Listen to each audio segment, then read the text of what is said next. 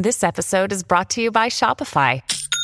Forget the frustration of picking commerce platforms when you switch your business to Shopify, the global commerce platform that supercharges your selling wherever you sell. With Shopify, you'll harness the same intuitive features, trusted apps, and powerful analytics used by the world's leading brands. Sign up today for your $1 per month trial period at shopify.com slash tech, all lowercase. That's shopify.com slash tech. This episode is brought to you by Visit Williamsburg. In Williamsburg, Virginia, there's never too much of a good thing. Whether you're a foodie, a golfer, a history buff, a shopaholic, an outdoor enthusiast, or a thrill seeker, you'll find what you came for here and more. So ask yourself, what is it you want? Discover Williamsburg and plan your trip at visitwilliamsburg.com. Another day is here, and you're ready for it. What to wear? Check. Breakfast, lunch, and dinner? Check. Planning for what's next and how to save for it? That's where Bank of America can help. For your financial to-dos, Bank of America has experts ready to help get you closer to your goals. Get started at one of our local financial centers or 24-7 in our mobile banking app. Find a location near you at bankofamerica.com slash talk to us. What would you like the power to do? Mobile banking requires downloading the app and is only available for select devices. Message and data rates may apply. Bank of America and a member FDIC. Welcome to the New Books Network. I'm Caleb Zakarin, the assistant editor of the New Books Network, and you're listening to New Books in Business, Management, and Marketing. Today I'm speaking with Tim Hwang about his new book, Subprime Attention Crisis Advertising and the Time Bomb at the Heart of the Internet. Tim is a technology policy researcher and the general counsel for Substack. In this book, Tim argues that digital advertising is far more opaque, misunderstood, and fraudulent than most people believe. He worries that we are witnessing a dangerous level of irrational exuberance in the digital advertising marketing landscape. Subprime Attention Crisis is a provocative book that anyone who makes a living via the internet will benefit from reading. Hi, Tim. Uh, welcome to New Books Network. Yeah, hey, Caleb. Thanks for uh, having me on. First question I'd like to ask is what inspired you to write this book? Um, sure, absolutely. Um, so the origin of this book was kind of a, a funny sort of experience that I had. I was um, working at Google uh, for a few years, um, and um, you know I was working there, uh, basically running public policy for the company on artificial intelligence and machine learning. And you know, I think one of the things that really struck me in the years that I was there was that you know the, the company is culturally really excited about you know emerging technologies, right? They're really excited about self-driving cars and artificial intelligence and what have you. Um, but on a day to day basis, people actually at the company don't really talk so much about how the company makes money, which of course is online advertising. And so you'd end up in these really funny situations where you'd be talking to engineers at the company being like, so how do you guys make, you know, can you explain to me how Google makes money? And they'd be like, oh, well, advertising, of course. And you'd be like, but can you like explain to me like how it actually works? And like even engineers, right? Like technical people at Google, like didn't have any idea about how this massive company really made money on a day to day basis. And so the origin of subprime attention crisis really was the idea of like, let's write like a really simple introduction to understanding how much of the internet is funded.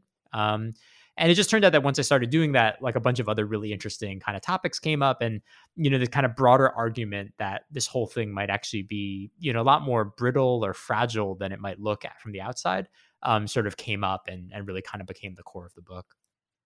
So this book was released in a series uh, with FSG and Logic. Can you tell me a little bit about that series and how your book became a part of that series? Yeah, absolutely. So Logic Magazine is a is a great publication run by a few friends of mine. Um, you know, I think their real interest is in thinking about how we create good, sort of deep public discourse about, uh, you know, technology and its impact on society. And um, you know, we uh, they put together this series of books um, that I think kind of like hit on a bunch of different sort of topics, right, in that space. Um, and you know, uh, the origin of mine was really kind of some remarks I made at a, at a conference where some of the Logic people were at. Um, but you know, there's other books. Uh, so this book called Blockchain Chicken Farm um, that my friend Xiaowei put together. Um, this is a really fascinating look at how blockchain is like shaping you know rural communities in China. And so it's kind of a really wide ranging set of books. But the common series, I think, is really the, the the theme within the series i think is really asking these broader questions about how sort of tech reshapes society and what are the assumptions that we bring when we when we talk about things like technology And you've definitely been in the thick of it. I, I know at, at, Google you were the public policy lead on artificial intelligence. And like you said, even though you were working on this, you still were fascinated by the fact that despite you know all these idealistic, you know, futuristic uh, uh, things that Google was doing, the way that they were making money still was advertising. Was this something that was was clear to everyone, or was this something that maybe people were embarrassed about? What was the kind of attitude towards this? Yeah, I mean, I think that one of the interesting things is that, you know, Google culturally, like almost no one cares about the people who make money for the company, which is kind of a really odd situation for a company to be in. Um, and I think in some ways it's because advertising was considered so sort of boring and so humdrum you know that really you know it didn't become a topic of discussion in, in many ways because it was so boring right? Um, like it's much more exciting to talk about the future of self-driving cars uh, than it is to talk about you know how does the demand side platform work in aggregating and deploying you know display ad units um, and and i think that that that is kind of a big reason why not just at a company like google but i think in society at large um, we actually don't talk about the advertising infrastructure as much as we should um, you know, when we talk about something like Facebook, we talk about you know Facebook's impact on elections, right? And what is Mark Zuckerberg investing in in terms of the metaverse? But we really don't talk about like how the company makes money. Um, and and yeah, and I think that's in some ways allowed this economy to kind of go unnoticed for a very long time. Um, because it's a little bit like tax law. It's like incredibly important, but like who has the time of day to talk about it? Um, and you know, again, I think part of the goal of the book is to kind of shine a spotlight on this really obvious thing uh, that, of course, has such a big influence on how the web um, works and, and what we experience online. An aspect of this book is definitely a, a history of making money on the internet. And you really parallel advertising on the internet with the development of financial markets. Um, how is it that advertising became so central to the way that money is made on the internet. When did this start and who were the pioneers? Yeah, absolutely. So, in some ways, it's actually kind of a weird uh, tradition um, that has been established really by companies like Google and Facebook. Um, because if you, you know, go back to sort of the early days of the web, it was by no means certain that the internet was going to be, you know, funded primarily through advertising, right? Like if you look at some of the initial pitch decks for Google, it's like hilarious because they're basically like, well, we're mostly going to make money through licensing our search algorithm, right? And like we may also offer like a search algorithm that's sort of like an enterprise thing that we provide to big corporations. And then maybe like a little bit on the side, we will, you know, we'll, we'll do advertising, right? Um, and you know that really characterized, I think, the early sort of days of the web, right? Where it's really unclear like how you would fund this whole thing. Um, and I think in some ways, Google was the first one to sort of crack the code, right? To basically say, wow, you know, if it turns out that we have so many people coming to our search engine, one of the ways we can make money is not to ask those people to pay us, right, in like a subscription format, but instead to get other people who want to get in front of those eyeballs to pay us. Um, and, you know, it is really kind of that innovation and getting that technical sort of system to work um, that basically created the waterfall of money that funds Google, right? And ultimately, it ended up becoming a model that Facebook followed in becoming one of the most valuable companies of all time. And so, you know, I think in some ways, like it has become kind of what they call path dependence, right? Where, you know, these decisions that were made early on ended up creating these companies that were incredibly, incredibly valuable. And so when we think about doing an internet company now, we say, well, why would we want to try something new?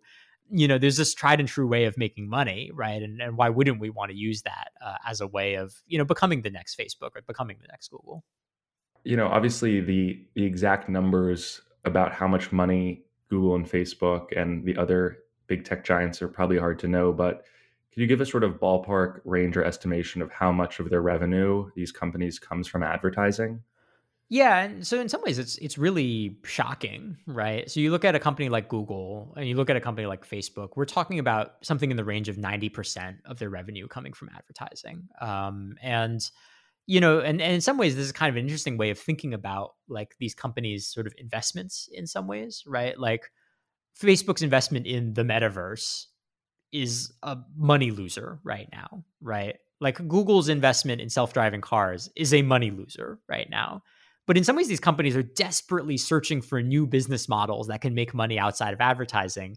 And but but it actually turns out that most of those are kind of like vanity projects in some ways, right? Like the core money making engine is still advertising, you know, uh, and this is decades after both of these companies have been created, and, and they really are still really dependent on this as a as a source of revenue something that I think is you know that, that, first of all was was very illuminating, and it's something that I think I was aware of, but I didn't know the full extent to which advertising really powered um, powered these companies. And you know, I working at at New Books Network, you know, we are in the business of of advertising. Sure. You know, they, our our revenue comes from advertising. So for very you know for very selfish reasons, we were also interested in, in having you on to hear hear what what you think. And I think that that one of your you know your core theses and it's it's right in the title subprime attention crisis is that advertising has been treated as this sort of sure thing for making money on, on the internet and that there are hidden risks so what are some of the the risks that you see to advertising as a money making model sure so it makes sense to put this in historical context right which is basically why are these companies so valuable, right?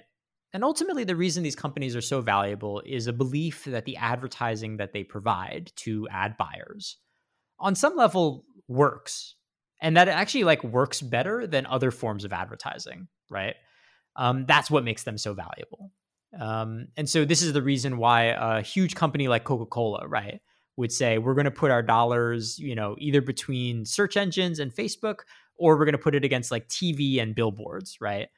And the reason they've gone to Google and Facebook is that there's a belief that those ads are better in some way. And it is this kind of promise that has kind of funded the growth of online advertising. And there's a lot of reasons to believe why online advertising might be better, right? Um, you know, it's more measurable. You have more data on who's clicking on an ad um, arguably it can be hyper targeted, right? We have all this data about this guy Tim, you know, sitting um, in the northeast of New, eh, of uh, of the United States. You know, we can use that data to deliver a message that he's really likely to kind of engage with. And you know, one of the interesting kind of things when you start digging into the system, though, is that a lot of the promises that we have been sold around online advertising, right, that it is in fact so much better, um, may not actually be the case in practice. And that has big implications, right? Because this whole valuable market is based on the promise that it does work better. And we're not just talking about, you know, Mark Zuckerberg having a couple extra billion dollars, right? It turns out that, um, you know, uh, New Books Network, right, uh, journalistic entities, right, like they actually also rely on this advertising ecosystem continuing to grow. Um, and so there are real worries, which is basically that if the core underlying mechanic isn't actually workable, or if in fact actually maybe the promises made about it are you know a little bit overhyped that the market might contract right in ways that have ripple effects throughout the online economy. And so you know the core thesis of the book basically is that what happens if this promise is a lot murkier than it might initially appear? That that's very interesting and and some of the the numbers that you that you have about the effectiveness of advertising are interesting when put in a sort of a generational context in the fact that many of the people that actually do interact with advertisers uh, tend to be a little skew older. yeah. So as this this younger generation, they might be uh, more adept or better at just completely ignoring or tuning out of advertising. Um, you know, is this something? You know, this this behavioral shift. Is there is there a sense that people, um, you know, that people aren't really paying attention or giving ads the same interaction that they used to give them the case. Yeah. That's absolutely right. Yeah, and I think that this is one of the really funny ironies of the internet cuz like when you think about the internet you're like, "Oh yeah, like young people, right? Like all of these Gen Zers that are doing crazy things on TikTok, right? Like that's where the cool things are happening on the internet." And I mean, it is where a lot of the cool things are happening on the internet. But the thing is actually that like by and large those younger demographics aren't the ones actually funding the internet, at least as it comes to advertising, right? Where it actually turns out that like it's like the old boomer that's clicking on every single ad on the internet that is really doing the yeoman's work of making sure these these companies can stay afloat. Um, and so our, kind of our intuitions about where you know where money on the internet comes from is also like all skewed, I think, in some ways because we don't really understand this system. But I mean, Caleb, I think you're pointing out, I think, uh, an important point, right? Which is basically that there's a question about whether or not overall, you know, one of the problems of online advertising is that we're just paying attention to it less. So in the mid 90s, when the first sort of banner ads appeared online, the click through rate on those ads, right, which is like the rate at which people like see an ad, they're like, that's interesting enough, and actually click on it, was almost around 50%, right? One in two people clicked on those banner ads nowadays, you know, you're very surprised to see a banner ad that does better than 0.3%, 0.4%, which at least to me says that basically there's been a hundredfold decline in the effectiveness of advertising in just over a few decades, essentially, right? And that I think should raise some concern, right? Which is maybe behaviorally, there's a problem with the kinds of ads that are the most valuable forms of advertising online. That is to say, some things like search and display. Another thing that you point out is that there are you know we, we see the the rise of of ad blocker uh, and especially in like Asia Pacific there's it's very common for people to use ad blocker um, and I myself uh, have at various points in time used ad blocker uh, what is this sort of threat of ad blocker to these companies? Is this is ad blocker truly like a you know if this becomes something that everyone has spelled doom for Facebook and Google yeah, it does a little bit. And I think they will, you know, try their darndest to try to stop these types of trends, right? Um, but it, yeah, it is a big problem for the ad economy, right? Because ultimately, if you're running an ad business, right, you are a Facebook or a Google.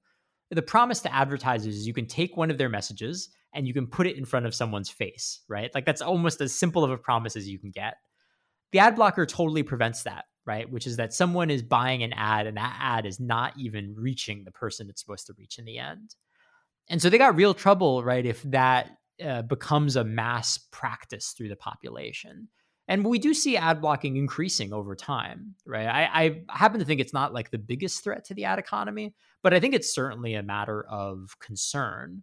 And I think it's one of the reasons why advertisers are increasingly trying to find things that like are ways of delivering messages that you can't easily block, right? So, you know, famously stuff like native advertising, right? Where you just like look at a blog post and someone's like, you should drink Coca-Cola. Um, that sort of thing is really difficult to block programmatically. Um, it's one of the reasons why you know these have become sort of hot channels right in the last few decades is because it's an attempt to kind of get around you know people's attempt at blocking ads.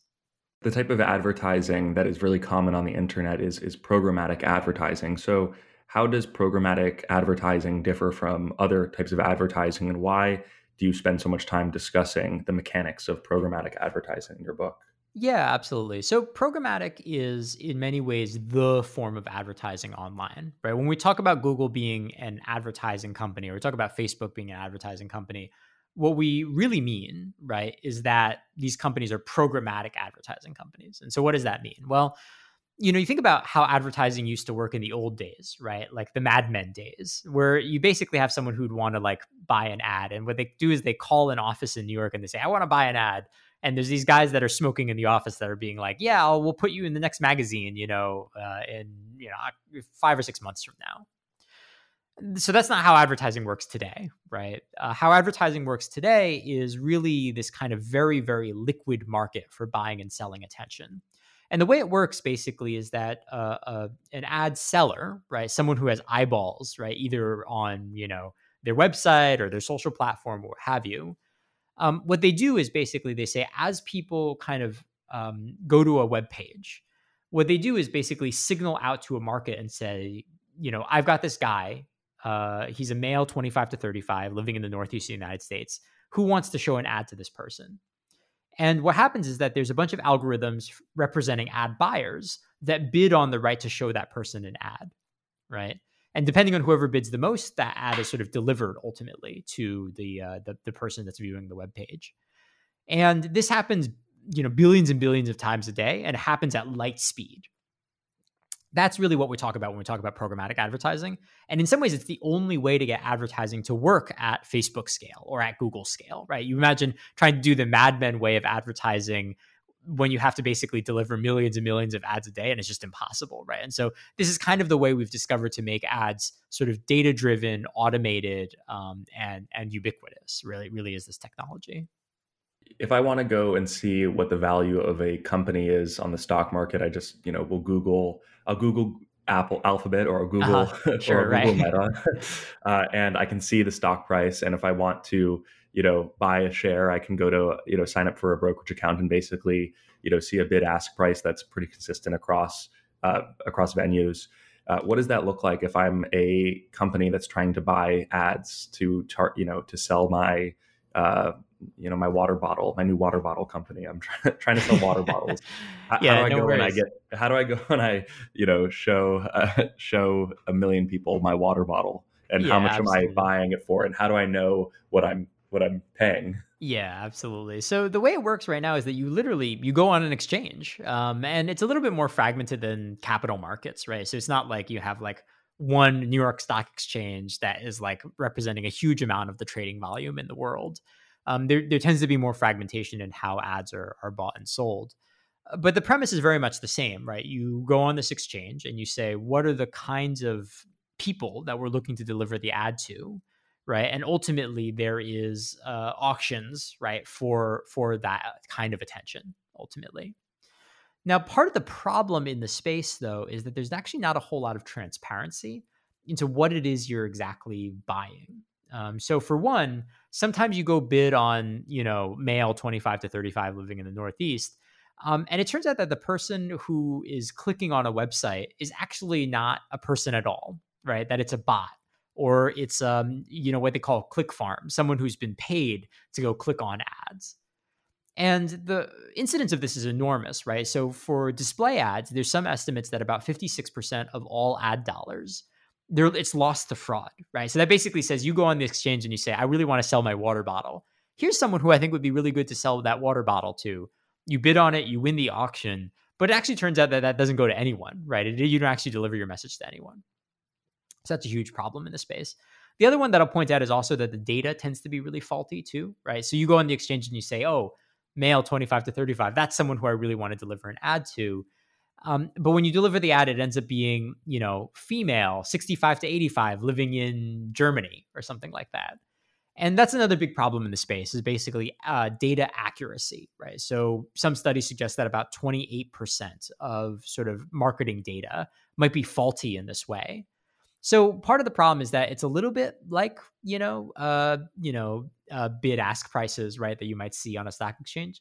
But there's a lot of murkiness in terms of how this is deployed in ways that really raise questions about how you know ultimately safe it is right for your enterprising water bottle you know manufacturer to go and go and sort of buy attention right on these markets and have the companies such as facebook have they always been forthcoming about the murkiness or have they tried to to hide some of this information yeah. like you, you, talked about an element uh, you talked about a particular case i don't remember the specific details with facebook where some of their advertising data that they were putting out like made no sense that they were claiming that they were getting impressions on more people than lived in the United States. Yeah, sure, absolutely. So this is I think one of the big problems in the space is that there actually ultimately is not a whole lot of transparency. And you know, look, the companies will say look, we try our best. We're providing the data the best we can. Sometimes we make mistakes.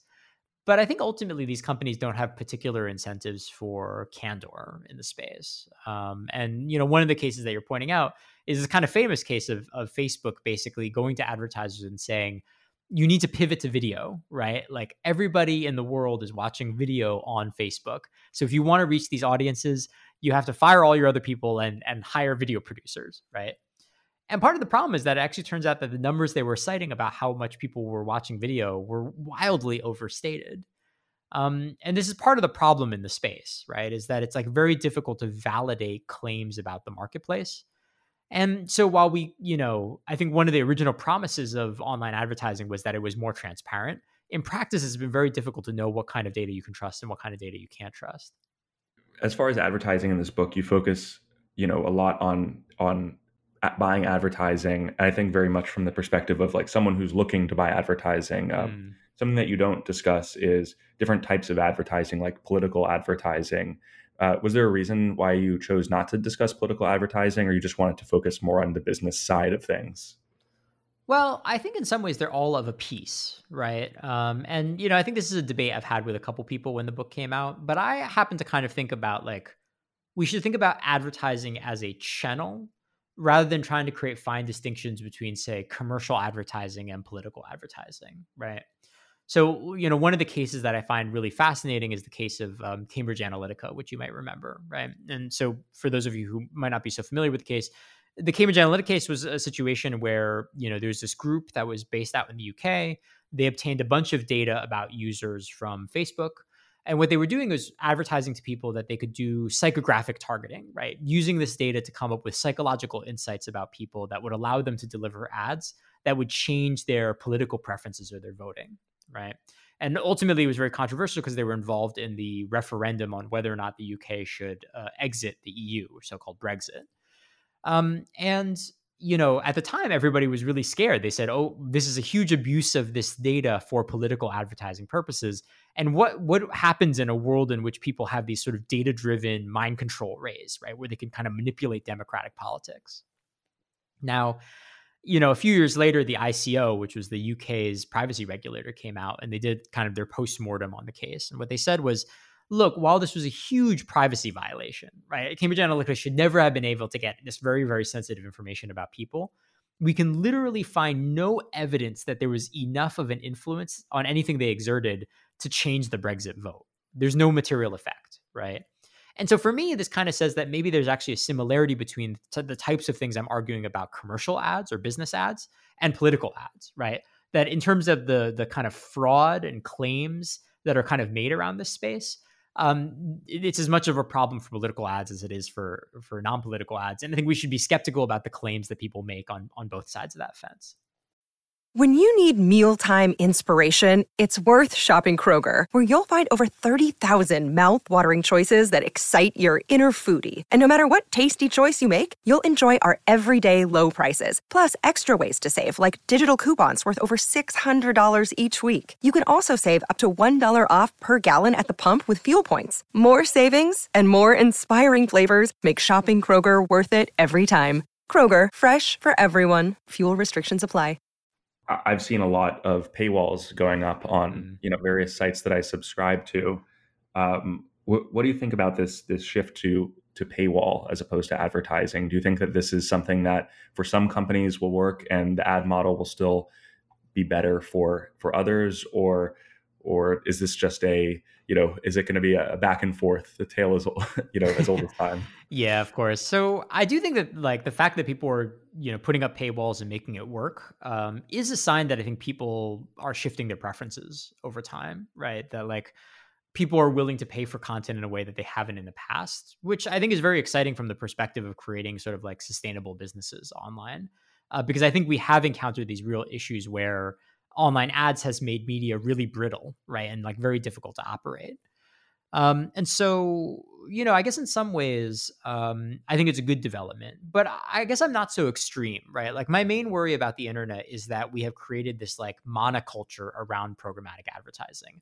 That some of the biggest, most influential, and most wealthy companies in the world are really based on like this very specific one thing uh, which again, like most bubbles, right, is concerning because you know what happens if that bubble pops? Well, there's a bunch of impacts all across the internet that we might want to be concerned about.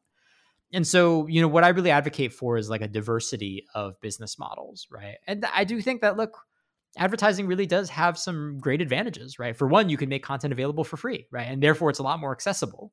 And so I do think that they're, you know, ultimately I think like the question is not necessarily whether or not ads are categorically good or subscription is categorically good, but it's just more that like we don't want an internet economy that's so dependent on this like single source ultimately.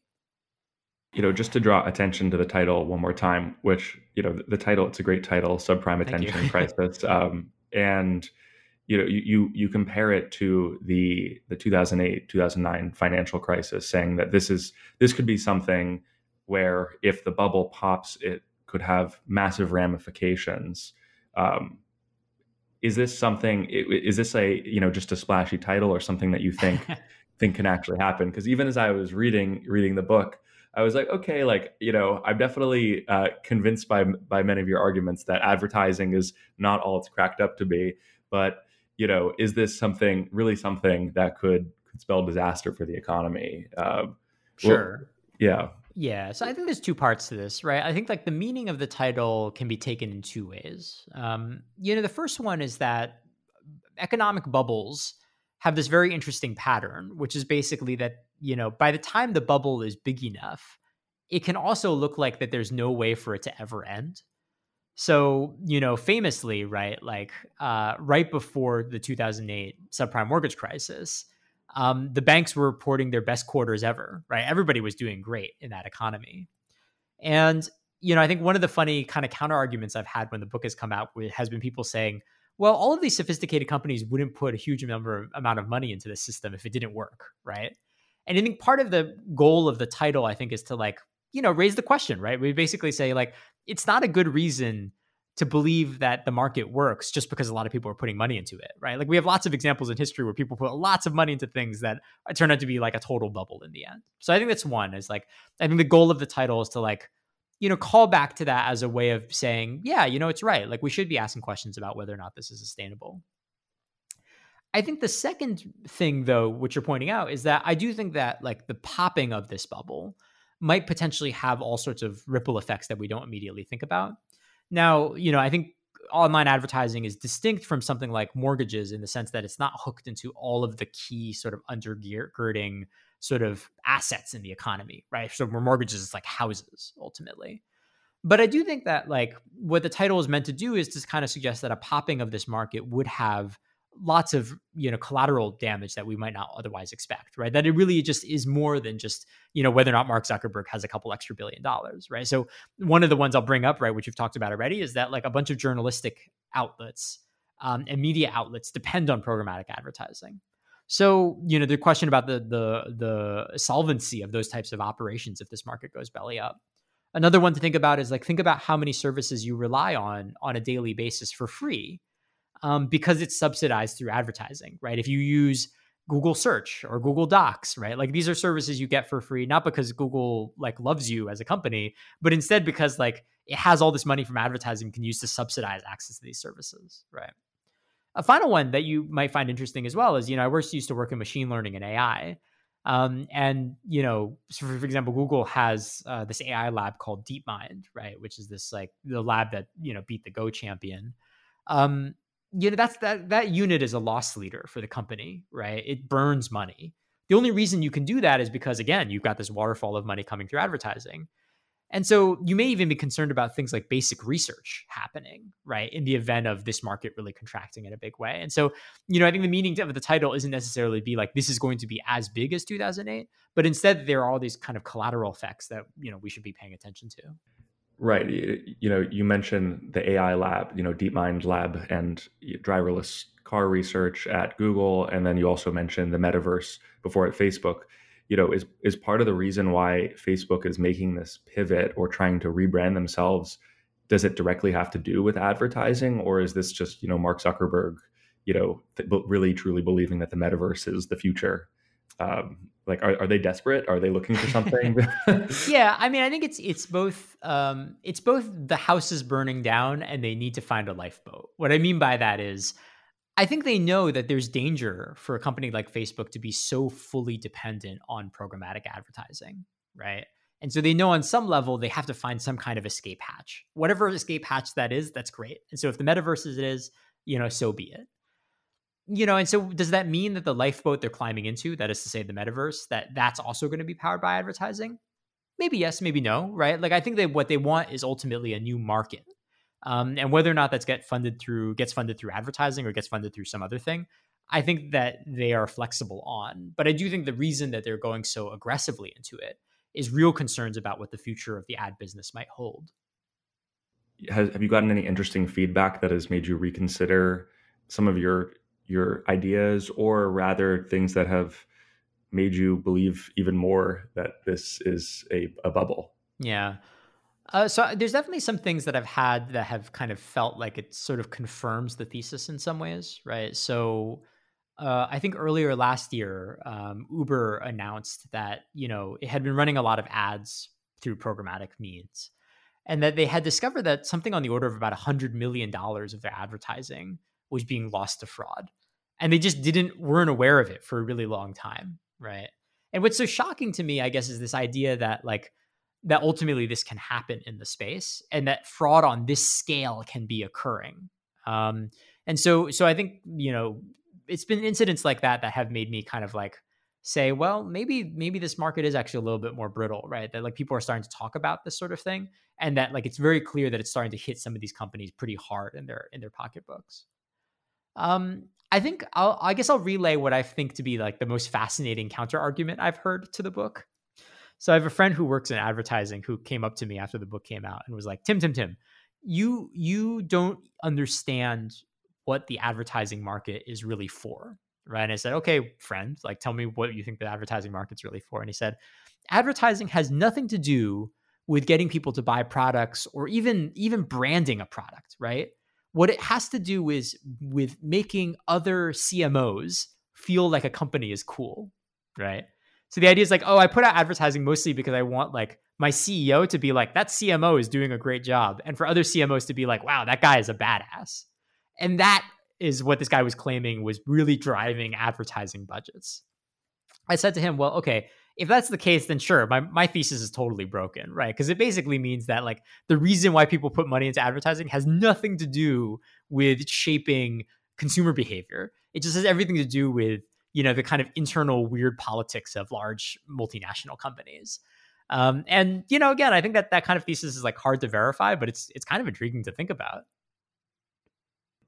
something that I that I was thinking about, um, similar similar to that, um, is in the sort of cryptocurrency space. You know, with the Super Bowl, I, I think like twenty percent of the ads were for crypto exchanges, and I, I, haven't checked what Bitcoin is at now, but I'm guessing it's probably still like down fifty percent uh, yeah.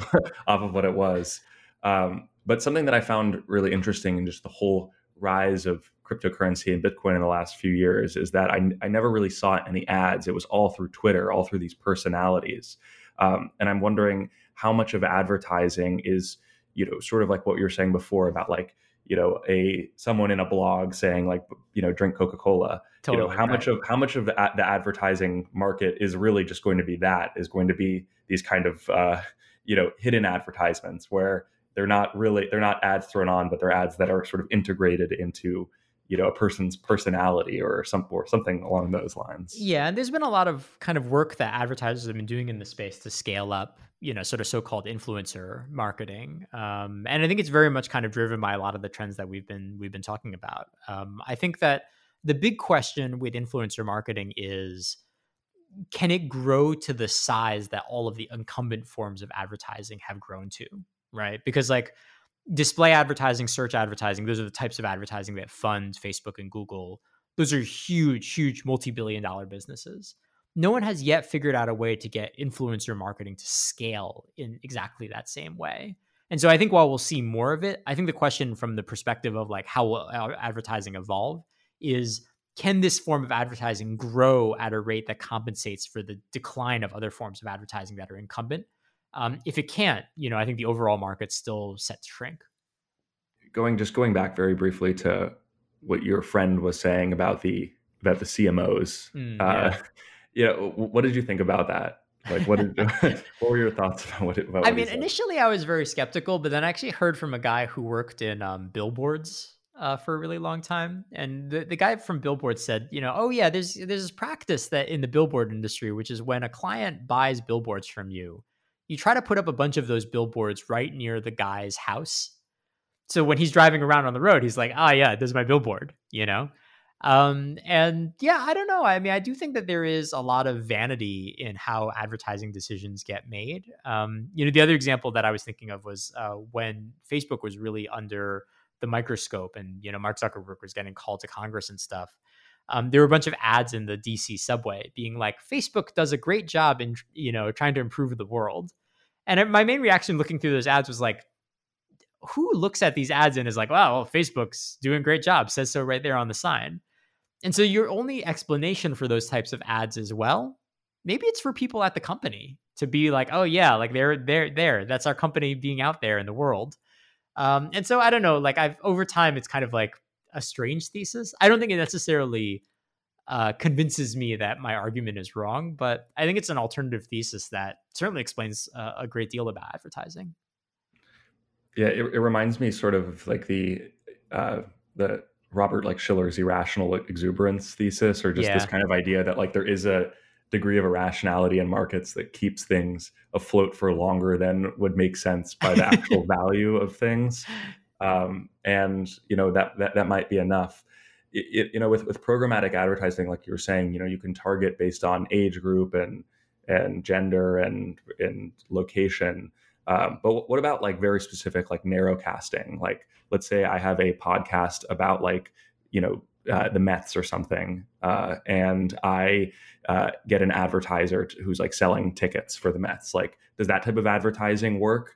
Is this something that would go out of fashion, or or is this that still you know part of the the whole same system of of of the bubble that you discussed. Yeah, I mean, I think it is it is and it isn't, right? So one of the big distinctions that have been made in advertising in recent years is basically what they call the difference between programmatic advertising or really behavioral advertising. Uh, and what they call contextual advertising. So, behavioral advertising is like, I've got all this data about this guy, Tim. I'm going to target this message based on what I think he's going to be interested in buying, right? Uh, contextual advertising is like, this guy Tim is looking at this website about plumbers. Maybe he wants to hire a plumber, right? And what you're describing about this podcast about the Mets is is very similar, right? Which is basically like you're listening to a podcast about the Mets. Maybe you'd be interested in some Mets tickets, right? Or maybe you'd be interested in a T-shirt with the Mets logo on it. Um, and you know, there's actually a lot of evidence that contextual advertising may be just as good, if not better, than behavioral advertising. Um, and it's a, a, potential place for things to go, right? Is that you end up in a world where maybe we actually don't need to collect all this data about people to deliver effective advertising. Um, and I think would would sort of remake a lot of the infrastructure that we currently use for ads. Um, and and I think is a viable path that it almost is like a very big it's like an alternative world that still relies on advertising but looks quite different from what we have today. Right. You know, obviously, a, a, big concern with advertising is the fact that it relies so much on people's personal data um, and you know, in, in like the EU in particular, they have much different laws than we do. Yeah. Um, you know, how has that, uh, you know, that like the GDPR rules, how has that played a role in advertising? And is that something, that kind of model, something that you think that could be replicated in the United States? Um, yeah, what's interesting is that people are replicating versions of it, right? So in California, you have what's known as the CCPA, right, which is kind of like a mini sort of GDPR type structure that people are trying out you know, I actually think that like so the, the billion dollar question here is okay, Tim, if you're so smart, when is the bubble going to pop? Right. And I do think that privacy laws are a potential place whereby a popping of the market could occur.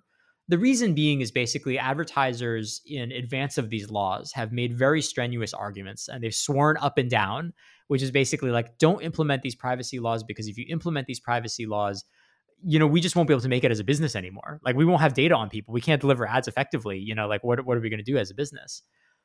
I kind of suspect, given you know, for example, some of the contextual advertising stuff that we've talked about, which is that it's possible that these privacy laws go into effect. The advertisers lose access to all of this data that they've thought have been valuable for decades and decades, and basically nothing happens. That actually turns out that advertising is almost as effective, even when you have no access to data about anyone at all. And you know that raises questions about the value of the programmatic advertising ecosystem.